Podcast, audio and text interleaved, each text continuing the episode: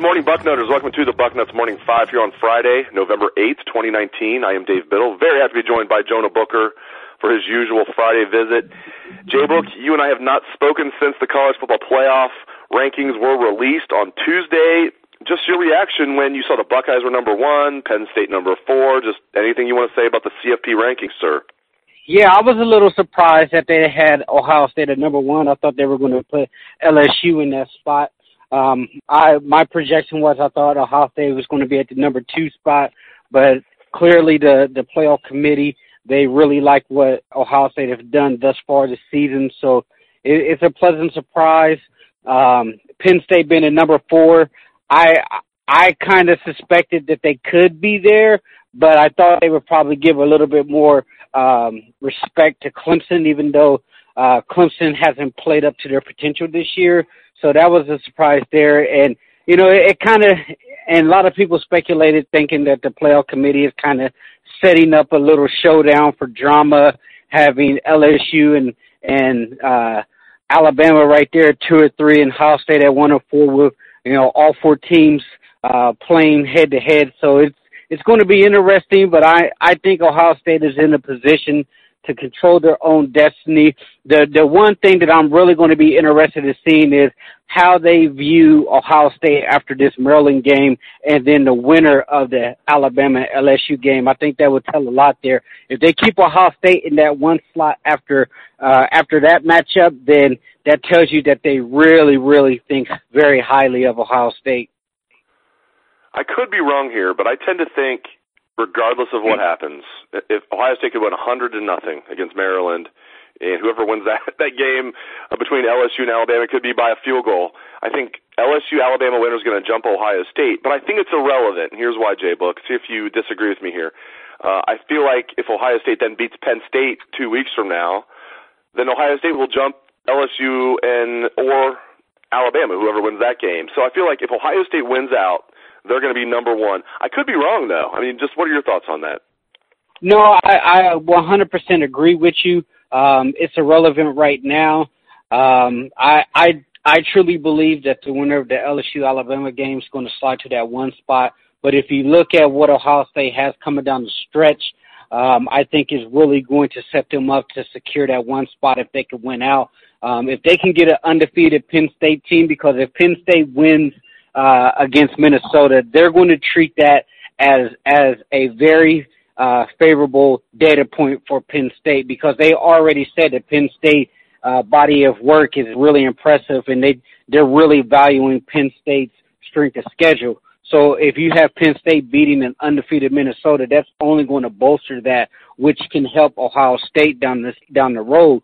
And then if you look at Michigan, I fully expect Michigan to keep winning um, until they play Ohio State, and then you go uh, three weeks in a row playing uh, potentially a you know nine and up uh, winners here because you have the Big Ten champion who will be a ten win, and then you have Michigan who's going to be nine wins. So I I fully expect Ohio State if they handle their business, they will be the one seed. Now the the the big question would be is if Ohio State gets that one seed, will they decide to go out here to Phoenix, or would they want to stay a little closer to home in Atlanta?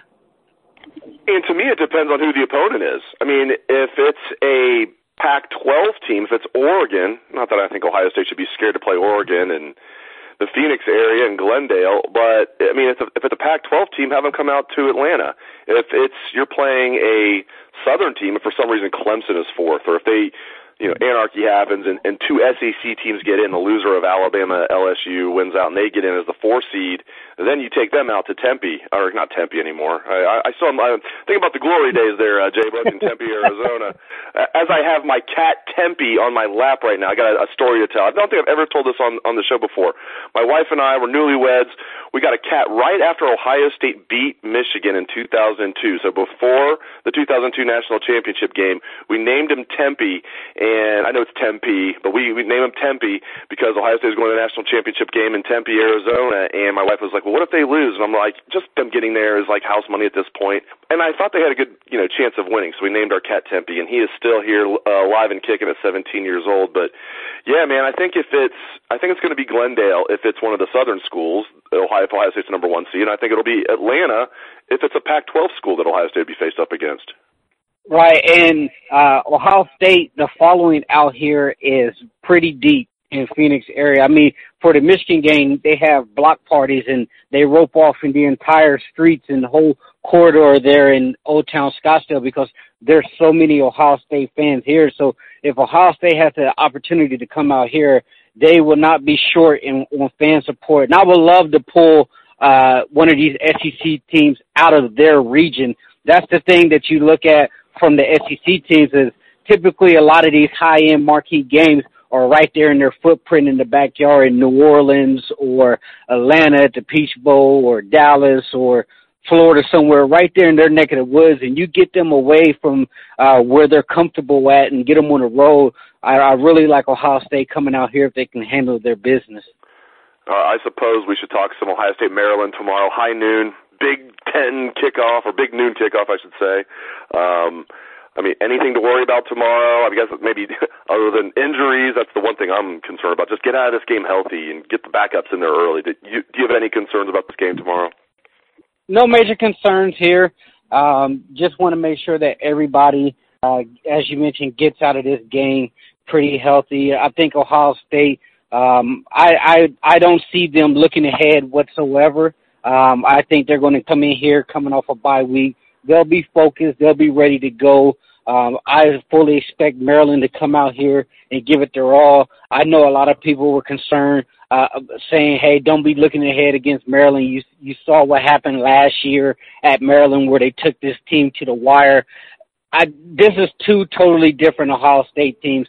I think the leadership under Ryan Day has really um, enhanced the focus with this football team he's really got the pulse of this team to where he's preaching to these guys consistently one game and one game at a time.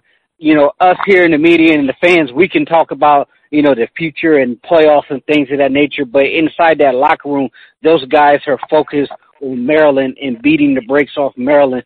And and the one thing that I would like to see is if we get up big, get those guys out of there by halftime. You want them um, to be rested for that that stretch run in November. Get those backups in there. I think you know if you can get Master T all the touches he needs and get J.K. out of there. You know, knock some of that that rust off after the bye week, but after the game starts to get out of hand, get them out of there and get them rested up. Yeah, very well said. Um, you mentioned this game earlier. Penn State at Minnesota tomorrow, also at noon, which is too bad. I'd like to actually watch this game. Um, are you intrigued by this game? Do you think Minnesota could perhaps pull off the upset? I am intrigued uh, with this game because I think uh, I think Penn State going on the road is going to tell us a, a whole lot. We don't know how good Minnesota really is because they've had a pretty weak schedule. But one thing that you can definitely count on is Minnesota is going to bring that energy, especially in that first half. The crowd's going to be into it. Um, this is probably one of the biggest games that they've had uh, on their campus in years since you know what 90s, 80s when Ohio State showed up and it was a you know top top 25 matchups. Um, but the thing that you have to look at is Penn State's offense. It's a very boom or bust offense. They can they can hit those big shots with with Hamler, and they can score really fast, but their offense has a uh, tendency to get really bogged down. And that's the one thing about Minnesota is Minnesota is getting better on both sides of the ball. Their offense is really getting better. Um, obviously, the line right now is is Penn State six and a half. Um, I think Minnesota is going to come out early on in that first half and give Penn State all they can handle. The question I have is, does Penn does Minnesota have enough depth to compete with Penn State once they once they've given them their best shot. If they can't knock Penn State out early, I don't know if Minnesota has enough depth on that team come the third and fourth quarter to pull away from Penn State and hold them down on the mat. I I think Penn State will win this game. I think it will be close, a close game, but I would not be surprised if Minnesota jumps on them early and you start to see Penn State to really start to exert their will later on in the game. Last thing, uh, going back to Ohio State, I love the way this team is embracing this number one ranking. You know, they're not shying away from it. They're not saying like, oh, we're not, you know, we we're just looking at Maryland. I mean, they are saying they're focused on Maryland, but you know what I mean. They're not like saying like they don't know what's going on and, and they're shying away from it. Ryan Day is flat out saying to his team, to the media, to you know on his radio show yesterday that you know these and he's reiterated this. This is nothing new, but these opportunities do not come around every year. And this team will never be this team again. I mean, you're to, they could be very good next year too, but this is the only year this team's going to be this team. Certain guys are going to be graduating. Certain guys will leave early for the NFL and whatnot. And they just seem to be embracing this I love Ryan Day what he's doing across the board, J Book, but I, I really like his attitude here specifically, and it seems like you know, as usual, you know, the players reflect the mindset of their coach. I, I just like the way they're not being cocky about it, but they are embracing the fact that they are the number one team in the nation. Yeah, it's it's a really fascinating psychological study here with this team because what what have we seen in the past with Ohio State, and you see it with Clemson and a lot of the top teams they use the the disrespect card or the the card to where I want to have a chip on my shoulder because nobody believes in us. But Ryan Day is kind of taking the approach in the opposite direction where he's telling this team embrace the spotlight, embrace being number one. You are the best team in college football. You've worked hard to be where you're at right now. So don't shy away from the spotlight. Run to the spotlight because you are the best football team in America. And we're going to go out and we're going to perform like we're the best football team in America. And we're not going to shy away from expectations. This is Ohio State. We have high expectations here. We're not going to shy away from being number one because we've performed like we're the best team in college football thus far, and we're going to continue to. And he preaches that message to his team, and it's contagious because once you start having that confidence and you really start believing that this is who you are and where you belong, the message trickulates all the way down to everybody on the roster.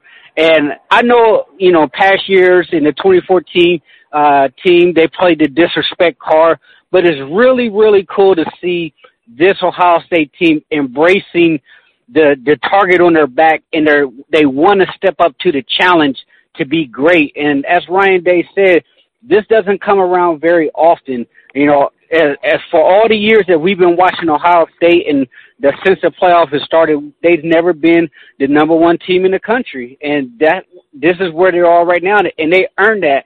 So don't be afraid of being number one. Take on all challengers and show no mercy as you continue to whoop anybody who stands in front of you. Great stuff as always from Jonah Booker. This is exactly why I get like a million requests to have more J Book, and I'm like, you know, J Book has a full time job. We'd would have him on like every day if we could, uh, but we feel like we bug him enough as is. But coming strong as always, J Book. Really appreciate it, and really appreciate all the listeners out there for tuning into the show. If you're listening on iTunes and you like the show, give us a five star review. It really helps. Enjoy the game tomorrow, Bucknutters. Hear that Buckeye swag, best damn band in the land.